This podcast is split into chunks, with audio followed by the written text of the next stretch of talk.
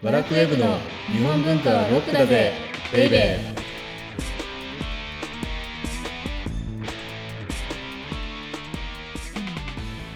ー。バラックウェブの日本文化はロックだぜベイベー。パチパチパチパチパチパチパチ。この番組はバラクウェブ編集長私セバスチャン高木とバラクウェブ編集スタッフ鉄の女サッチーこと斉藤直子でお送りします。最近あの考えてることがあってはいこの番組に関して。はい。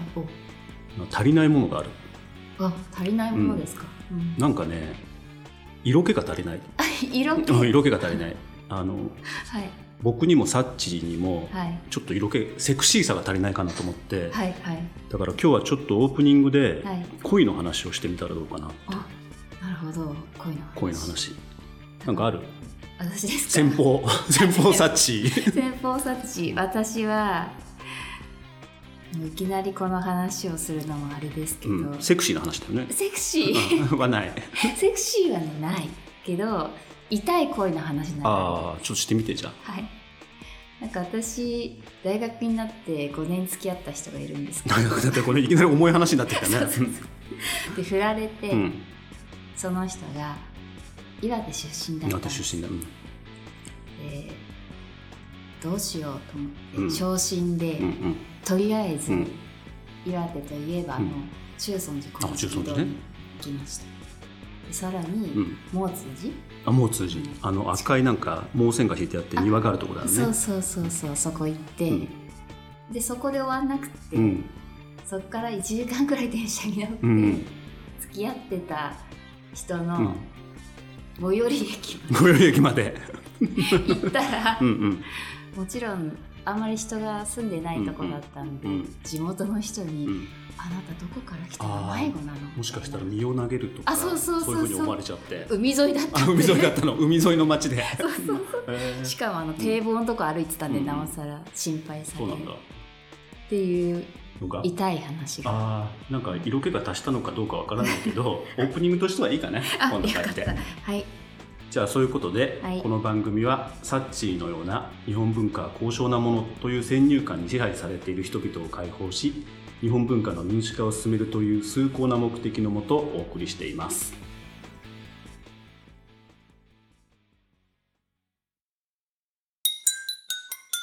日本文化はロックだぜ。ベイベー。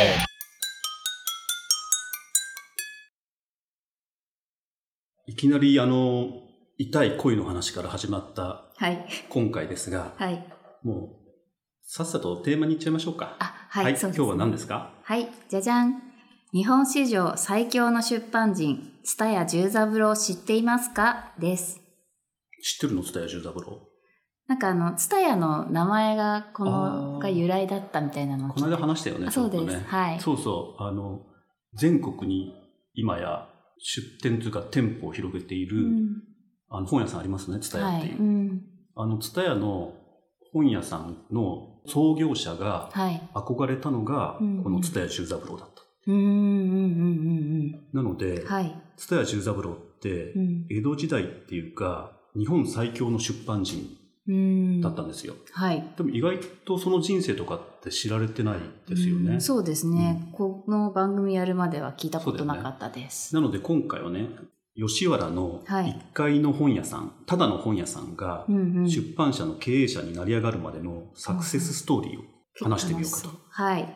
僕が憧れるサクセスストーリー。サクセスストーリとうーとうサクセスできなかった。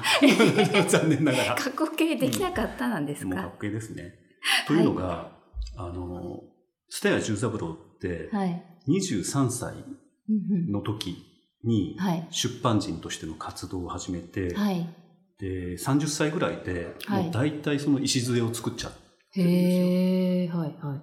でじゃあその時何やったかっていうと、はい。23歳から30歳の時の活動って、はいはい。吉原が中心だったんですね。ああの吉原遊郭とか。あの幕府公認のうん。遊女街というか、うん遊郭うんがあった吉原。はい。ででこの時期吉原で3つの大きなことをして、はい。でさっき言ったようにこの23歳から30歳の7年間が、うん。この史上最強の出版人の蔦屋十三郎の礎となった。うんうんいうことで、はい。その前にちょっとだけ、はい。その時のその吉原とか江戸の出版事情がどんな感じだったかっていうのを見ていうんうんうん。くと、はい。まず蔦屋十三郎って、はい。あの幼くしてうん。吉原の北川氏の養子となった。あ養子なんですね。そう。だからね、それが何かっていうと、はい。小さい時からずっともう吉原に慣れ親しんでいて、うん多分、吉原の遊女とかの馴染みもいて、で、吉原で働いてる人のこと、すべてを知っていたっていうのが、うん。えー、蔦屋十三郎。うんここからちょっと蔦十って略していくね。あ。はい。蔦十のすべてになったと。うんうん。なるほど。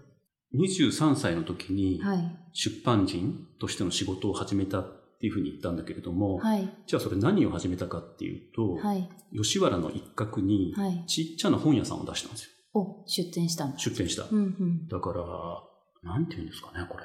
ただの店舗。うんを出したはいでそこで何を売っていたかというと、はい吉原債券。吉原債券そう、吉原債券って、はいさっき言ったように吉原って当時、あの、幕府公認の遊郭って言いましたよね。はいで、幕府公認の遊郭であると同時うに、ん。多分、江戸の人々とか、うん。江戸に来た人々にとっては、うん。まあ東京ディズニーランドだったのね。あ大人版。夢の国。夢の国。なるほど。だから、あの、まあ、女性を買うだけの客だけじゃなくて、はい。いろんな人が来た。だから、いろんな人が来たりししたテーマパークに必要なものって、はい。ガイドブック。あ確かにそうですね。はい。なので、吉原債券っていうのは、うん。吉原のガイドブック。うんではい。えっと、遊郭の店の名前が書いてあったりとか、はい。あるいは道を挟んで、ここにこの店があるとか、この店にはこの遊女があるとか、っっていう、吉原のガイドブックが吉原債券。でうん。スタジオは吉原債券を売ることから出版人のスタートを切った。うんなるほど。それはじゃあ仕入れてそうですね。あの、仕入れてただただ販売していた。う。んうんうん。なるほど。で、じゃあその時、吉原債券っていうのは、はい。どこが作っていたかというと、はい。鱗型屋っていう出版社。鱗型屋。まあ、講談社みたいなね。ああなるほど。と同じ講談社みたいなはい。鱗型屋っていう、はい。ものすごい老舗の出版社が、その吉原債券を作っていて、はい。スタジオは吉原債券を仕入れて販売していたと。なるほど。で、鱗型屋って、はい。えっとね、1660年はい。に創業した。へえ1660年って、はい。ちょずっと前のこの番組で言うと、はい。菱川諸信が浮世絵を作った頃。はいはい。だから関ヶ原が終わって60年ぐらい。はい。なので、えっと、もうすでに創業100年以上経っているはい。日本橋の老舗の出版社が吉原債券を作っていた。あなるほど。スタジオにとってはじゃあもう本当に大型書店。そうですね。うんうんうん。あの、小さな小さな本屋さんのスタジうんオがうん。大きな出版社の鱗型屋から、うん。うん。えっと、吉原債券を仕入れて売っていた。うん。なぜかというと、はい。やっぱり出版には資本と販路、販売網がいる。はい、うんうん。だから、僕が今から出版社作ったって、はい。あっという間に潰れますよね、きっと。だって資本もないし、どこで売ったかわかんない。ね。だけれども、はい。スタジオがすごいのは、はい。そこから伸ばしていった。うーんそれがサクセスストーリー。と、じゃあ、スタジオが吉原債券を売っていた頃のはい。吉原債券ってはい。どんな感じだったかっていうと、はい。あの、平賀源内ってわかる？あエレキテルそうそう、エレキテルとか、うんうん。土曜の牛の日のキャッチコピーを考うんえたり、うんうんはい、あるいは日本で初めて西洋画をうんうんうんあの書いた人でもある平賀源内がはい。吉原債券の序文を書いてた。あうーんそれってなんか今で言うと、うんうん。本のこう帯の序文みたいなな帯か。だから、あの、斎藤直子激賞みたいなね。それじゃ全然買わない。と。売れない売れない、えー堀エモ門が、ね、感動したみたいな。なるほど。っていうような序文を、はい。えっ、と、平賀源内が書いていて、はい。それでじゃあ、うんうん。あの、江戸っていうのがはい。どういうような文化になっていたかっていうと、はい。通ってわかる？ああ通好みとか。のそうそうそう通そう。あの人、なんか通っぽいねとか言うじゃない？うんはい。その江戸独特の通の概念がこの頃完成していて、へえでじゃあ、あの通って何かっていうと、うんうんうん。さっぱりした気立てで、はい。垢抜けしてて、はい。色気も漂う。おあここ我々にない。我々にない。色気もない。そうそうそうそうそうそう。だからやっぱりね色気って必要なんだよね。なるほど。しかもさっぱりしてる。あ、もう言うことなししかじゃないですも垢抜けてる これ僕の真逆だね。しつこくて垢抜けてなくて 色気がないみたいな。なんだけど、うんはい。まああのそういうような、うん。あの江戸独特の美学っていうのがこの頃完成してて、うんこれってすごく重要なことなのね。あ、そうなんですか、ううん。あの通か通でないかで、はい。えっと、吉原の、うん。あのでモテるかモテないかが決まる。あ、そうなんだ。へえ。だからね吉原ってもともと1600年代さっきあの浮世絵があの誕生した年代にできて、はい。でその後移転したんだよね。はい。あのはいできた当初は日本橋の近くにあったんだけれども、うんはい。その後今の場所今の吉原近くに移転をした。でできた当初っていうのは、う吉原って、うんえっと、江戸に来た武士がはいその対象だったの。あ遊女の相手が、はいはいはい武家階級なるほど。だったんだけれどもうんうんはい。この津田中がはい吉原債券を売り始めてる頃って、うん客層が変わってきてたのね。へえ、何にか。っていうのがね江戸が大衆社会になって、はいはいその大衆社会が成熟したので、はい。大衆社会で生まれたうん商人とか。がはいはい。あの吉原の主要顧客になった。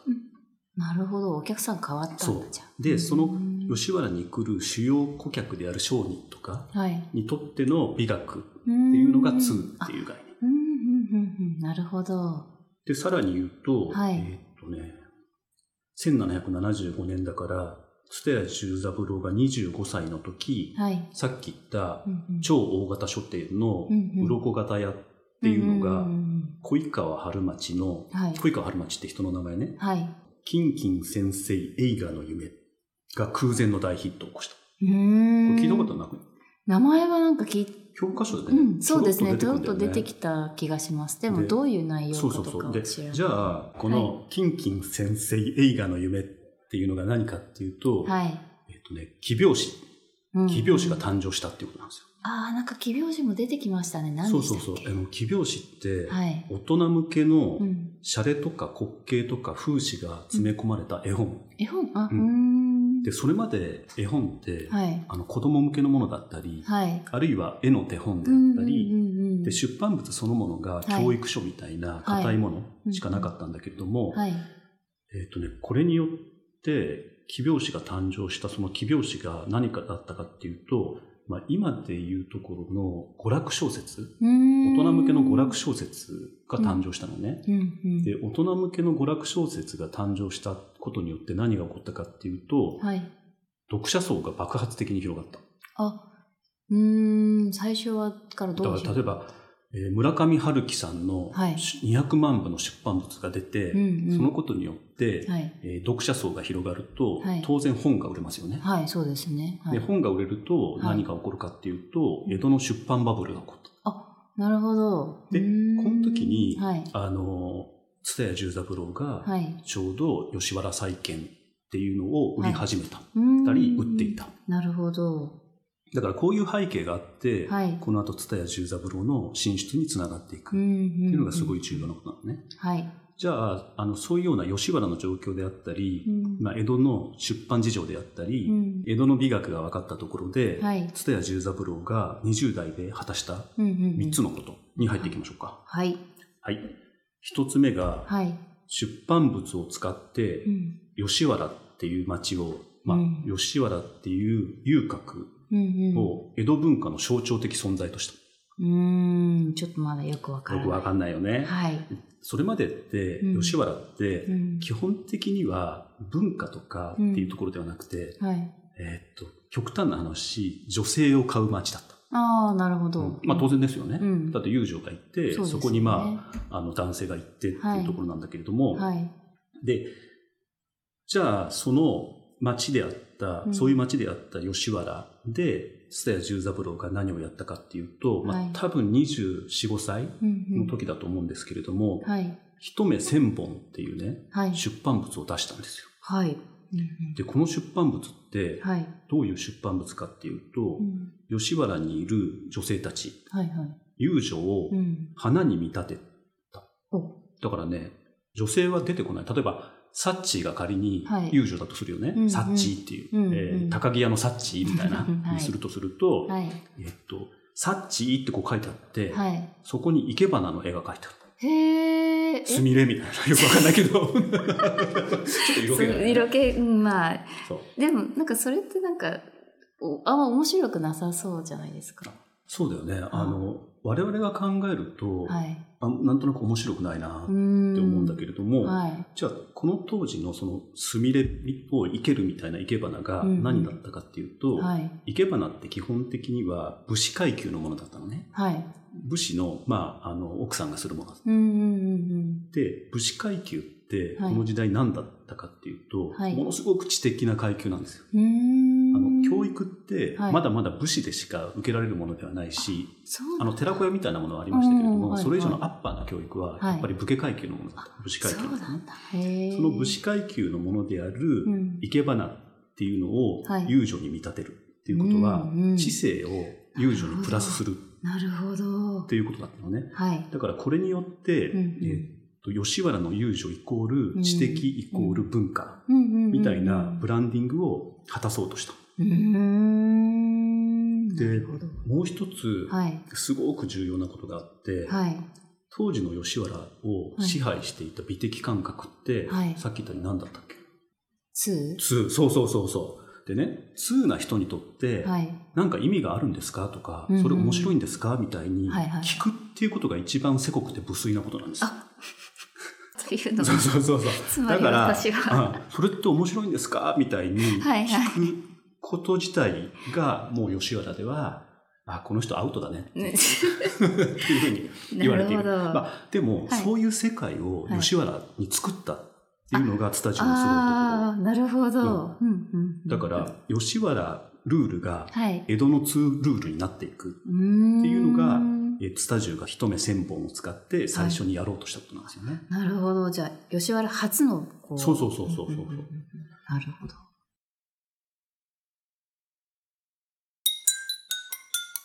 本文化はロックだぜベイベー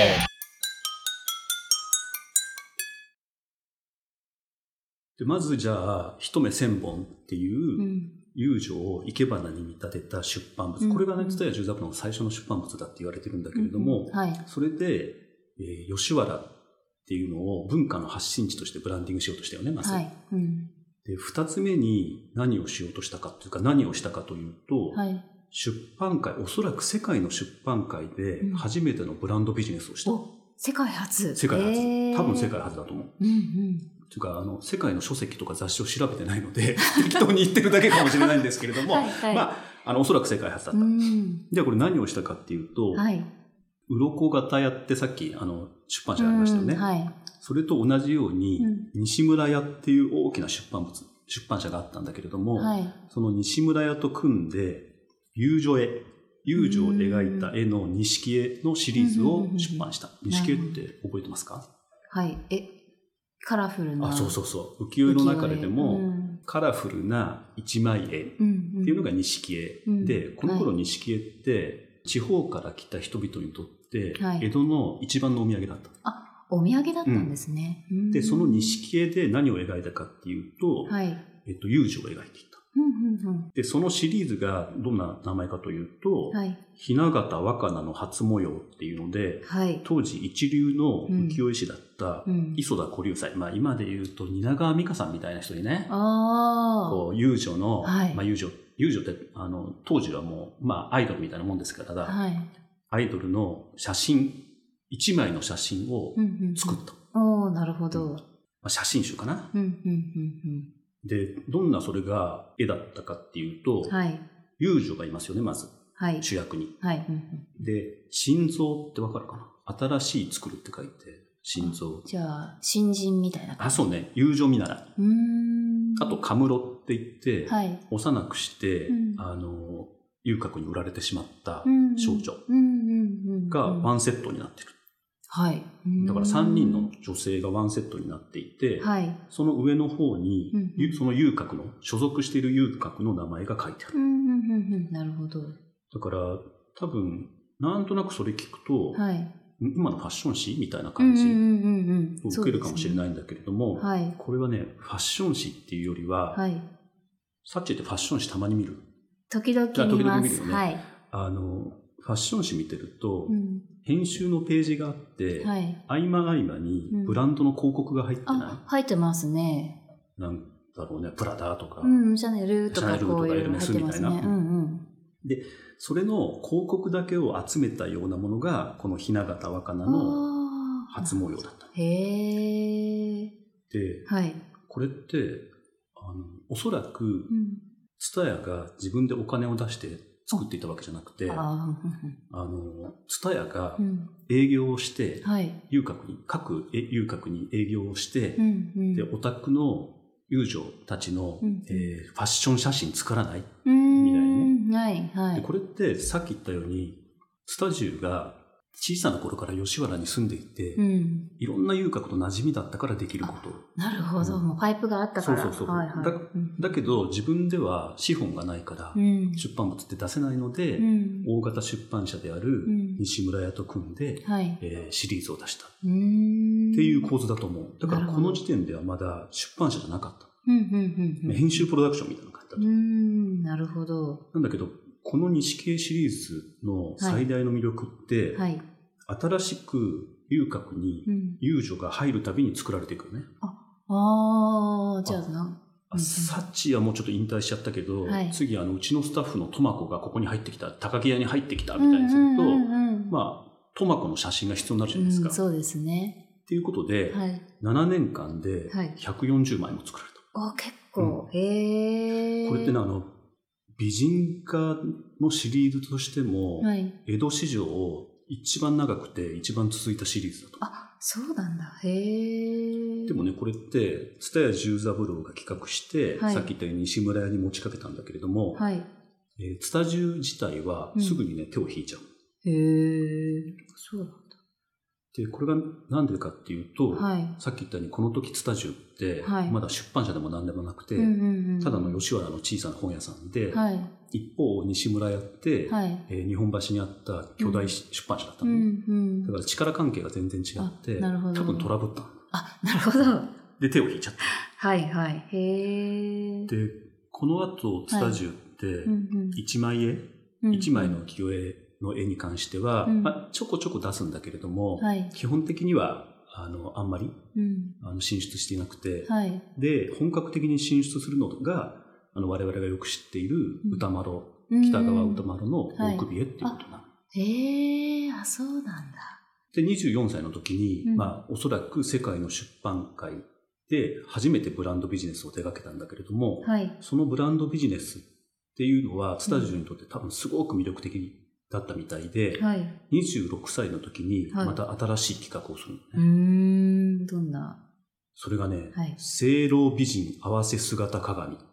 清涼美人。うん青い楼閣の楼にうんはい。美人に、はい。えー合う、合わせる姿鏡っうんうんていうので、はい。えっとね、ここに起用した絵師が北尾重政っていう人はい。と、はい。勝川春章っていうところで、おーはいうんこれで当時2人のトップクリエイターですね。あ、そうなんだ。うんへえ。ではい。トップクリエイター2人にはい。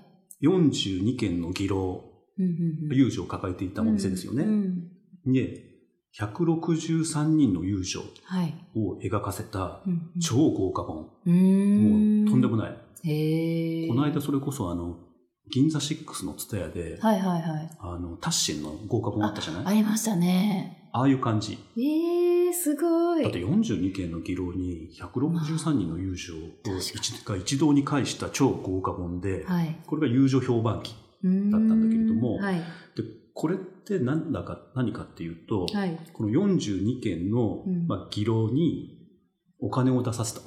あ、確かにあったんだ。またうんうんうんで、えーっと、その遊郭にとってうん。はい。何がじゃあメリットがあると思う？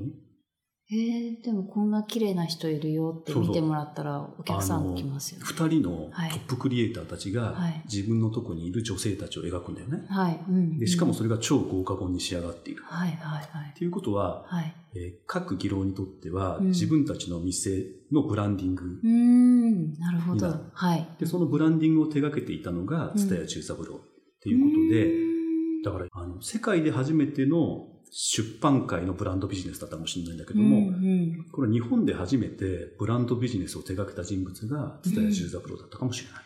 なるほど。なんかあれですね、吉原をこうブランドにするっていう発想がね、なかなか。多分、はい。あの、何度も言うように、ツタジュってちっちゃな頃から吉原でずっと暮らしていて、うん遊女たちの美しさももちろんなんだけれども、うん多分悲しみもね、知り尽くしていたと思っていて、はい。だそういうふうに遊女の美しさとか悲しみを知り尽くした人物じゃないと、うんこんなこと持ちかけられないと思うんだよね。うんうんうんだから、この発想自体もそうなんだけれども、うんこの企画自体がツタジュだからできたことなのかもしれないな。なるほど。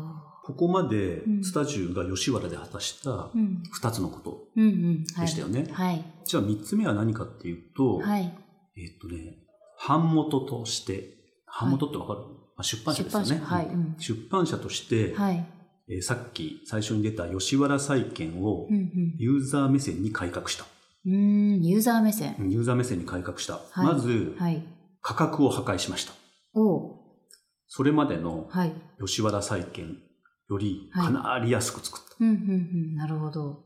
そして、はい。えー各お店を値段別、ランク別、場所別に、あ、だから超実用的にしたの。本当ですね。うんわかりやすユーザー目線でしょ、これい。うん、そうですね。うーん。で、これがね、25歳の時なんですけれども、はい。この時何が起こったかっていうと、うん。えーっとね、吉原債券の出版を独占していたはい。鱗型屋が、ああ、最初出てきた。ちょっと追い倒しちゃって、あ、はいはい。うーん作れなくなった。あ、なるほど。うん。なので、急はいまあ、急遽じゃないかもしれないんだけれども、はい。えーっと、ツタジュに白羽の矢が立って、はい。こっからだから25歳にして、ツタジュってうん本屋さんから版元になってる。へえ。なるで、ユーザー目線にまずしましたよねほど。。はい。で、さっき言ったよように、吉原債券って吉原のガイドブックはい。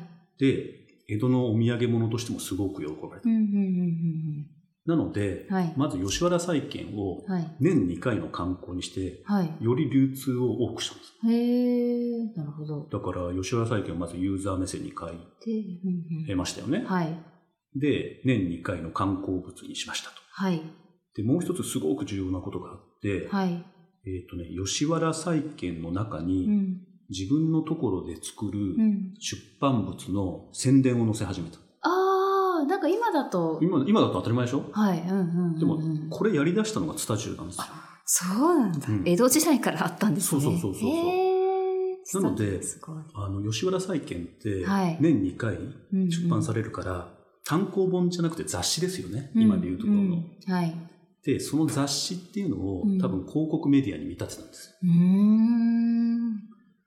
だって、自分のところの出版物の宣伝が載ってるでしょ？うんうんうんで、この頃、何が重要かっていうと、うん。はい。さっき挙げた1番と2番、はい吉原自体をブランディングすることによって、はい。吉原が流行そのものになった。うんうんうん。なるほど。そうすると、吉原の出版社であるうんスタジュ自体も流行そのものになっていた。なるほど。はい。で、スタジュが出すん吉原債券っていうはい流行雑誌にうん自分のところの出版物が宣伝されている。そうするとうん、それがスパイラルのようにはい広がっていって、はい。スタジュイコール流行そのものになっていった。ああ、すごい。でさらにはい。スタジュは、うん。まあ、そもそも平賀源内とかが吉原債券に序文を書いていたってはいいう話は最初にしたと思うんだけれども、はい。えっとね、次々とうん序文を有名作家に書かせていったのね。うーん。と名前が難しいんですけれども、はい。法政堂喜三寺っていう、まあ、小説家です。バクっていうと。とかが、とか、太田南穂ああ、はいはい。聞いたことある。っていう人に、えっと、序文を書かせることによって、はい。じゃあ何が起こるかっていうと、はいそういうような流行作家とコネクションができる。うーん、なるほど。で、この後、ツタジュって、はい。あの文芸出版に乗り出していくんですけれども、はいその文芸出版に乗り出すためには作家とのコネクションがないと。ああ、そうですよね。はい。なので、えー吉原最新の流行物であるっていうまずブランディングをしましたよね。はい。で、その流行物であれば、うん。流行小説家って序文書きたいじゃないですか。だから、えっ、と、序文を書かせたと。うん。なるほど。それで流行作家とにコネクションを作って文芸出版への足がかり。でちなみにね、この頃ね、文芸出版ですか、文芸のことなんて言ったかっていうと、はい下作って言うんですよ。下作？戯れるに作るとか言って。、戯曲の戯そうそうそうそうんんんだからね、あの、この先下作って多分ね、いっぱい言葉出てくると思うので、はい。覚えておいてほしいんですけれども、はい。まあ、下作イコール小説。うんうん。で、この言葉をね、平賀源内が考案したって言われてる。あ、平賀源内もすごいですね。もう何でも平賀源内だから、もうね、レキテルも、どなんだ土曜のうなぎも、下作も平賀源内。へえ。つまり平賀源内って、うんその小説みたいなものも書いていたんだけれども、はいこれは自分の本業じゃなくて、はい戯れに書いていたんだよあっていうふうに、ちょっとこう引いあー引いてるっていうか、うんていうんですか、車に構えてたのね、うんうんうん。この車車に構えるっていう態度も、はい。江戸の美学なの。だから、通つ俺書いたんだぜ、みたいなのかっこ悪いじゃん。はいはいはい。あこれって戯れに書いたんだよね、ふふ、みたいな。っていうのが、江戸の通の概念へえ、あ、そうだ。だと。だから、このね、はい。吉原債券もうん。広告メディアになっちゃったでしょ、うん。で、吉原自体も流行の場所になっちゃったでしょ、はい。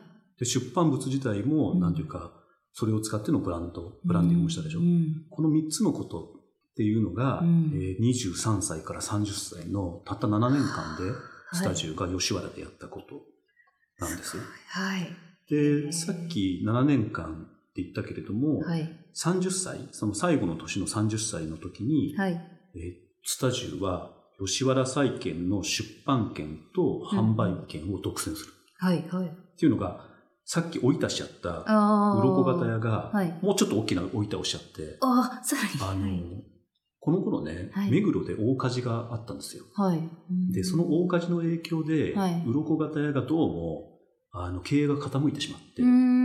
それで支払いができなかったのね。なるほど。うんで、江戸時代って支払いができないっていうことに対しては、ものすごく大きな罪なの。あ、そうなんですね。へえ。なので、店を潰されちゃった。あら。ということは、はい鱗型屋が持っていたうんうん吉原債券の出版権とか販売権もすべてスタジオに移っていって。で、これによってビジネスがめちゃめちゃ拡大していった。なるほど。で、まあ、ちょっと30歳の話に飛んじゃったんですけれども、はいえーっと、25歳で、まあ、初めてうん出版社になりますよね。はい。で、26歳で、うん今度は吉原にはい自分のお店を作っちゃう。あ、最初ははい吉原債券を売り出した頃って、うんうん軒先を借りてただけなんだ。あ、そうなんだ。へえ。だから、掘ったて小屋じゃないけど、なんていうのこれ。よくあるじゃん、なんか。モールに出店するときにさ。仮仮店舗みたいなそうそうそうそうな。わかりますわかります。ポップアップショップみたいな。うんあ、ポップアップね。そうそう、ポップアップね。うん。なんだけど、26歳頃に独自の店舗を作りす。すごい。えで、さっき言ったー。はい。30歳の時うに、ん。鱗型屋が消滅しちゃったんだけれども、はい。鱗型屋が持っていたうん。え雑誌、うん。吉原以外のうんおそらく雑誌のうん。出版権っていうのを、はい。鱗型屋から引き取ったんだと。あ、なるほどだ。から、えーっと、吉原の中での出版権とか販売権と、はいはいそれを江戸中に広げるうん販売権とか出版権って違うんですよ。うーん。だか、ら、多分、ツタジュがずっとやってたのって、はい30歳まで、うん。吉原の中の出版物。でも、そのはい吉原の中の出版物だけど、それ自体はものすごく流行物にしたんだけど、うん。うん。それを吉原から外に出すためには、はい。そこの販売網を作んなくちゃいけなかったうん、のね、うん、はい。で、その販売網をさっき言った鱗型屋から引き取った。で、何をやったかっていうと、はい。吉原債券に序文を書いていた、はい。当時の超流行作家の法政堂喜三治っていう人に記表紙を書いてもらって出版をスタートした。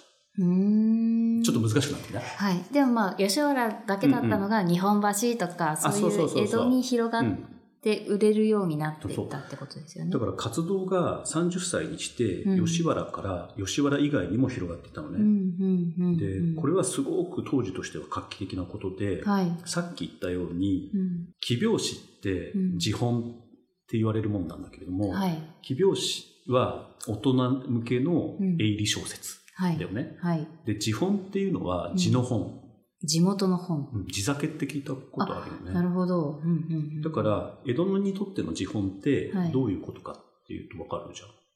えー？江戸にとっての江戸生まれの？そうそうそうそう。うんうん江戸にとっての自本だから、江戸生まれの本が自本で、はい。江戸の自本の出版権とか販売うんもを吉原のうん出版社うん。が持ったっていうのはこれすごいことうんうんうんうんうんはい。なので、このことによって、はい吉原生まれの出版物がうん。江戸の自本の世界に進出していったと。うん。そうすると、はい吉原で生まれるはい。流行っていうのをツタジはまず作ったよね。そうですね。で作った流行を、はい。えーし下作っていう小説を使ってうん江戸中に広げていった。はい。っていうのが、うんツタジュがこの時期やった、えーと一番すごいことかもしれない。ん。なるほど。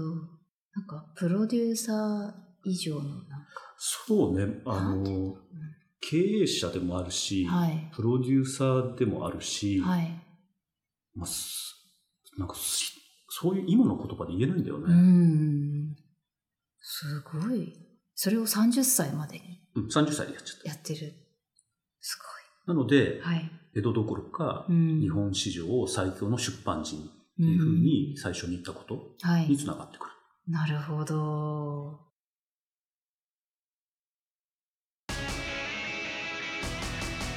日本文化はロックだぜベイベー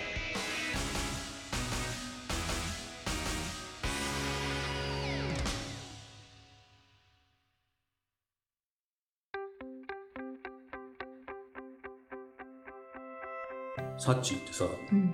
蔦屋十三郎ってうんうん。どんな人だと思ってた？あ、なんか今までのお話で歌丸とか、うん写楽とかをうんプロデュースした人、っていうイメージがありました。でも今まで今日30分ぐらい話したけど、はい。一言も歌丸と写楽って出てこないようね。ん、そうですね。うん。だから実は蔦屋十三郎って、はい。その歌丸とか写楽のプロデューサーとして見ちゃうと、うんほんの一部。であって、はい。実は23歳からはい30歳の吉原時代に非常に重要なことをして、うん。さらにここから数年うん。で江戸の出版物自体を変えちゃう存在になってくる。うーん。じゃあ、その話が。そうでね、あうんの次回はなので蔦屋十三郎うんを史上最強の出版人にしたうん。教科、教科えーああ、クルー歌っ歌。うん。ていうのが江戸時代大流行してたんだけどもこの時期はい。その関係を話してみようかなと思いん。ます。はい。ということでお相手はワラクウェブ編集長のセバスチャン高木とバラクウェブ編集スタッフ、サッチーこと斉藤直子でした。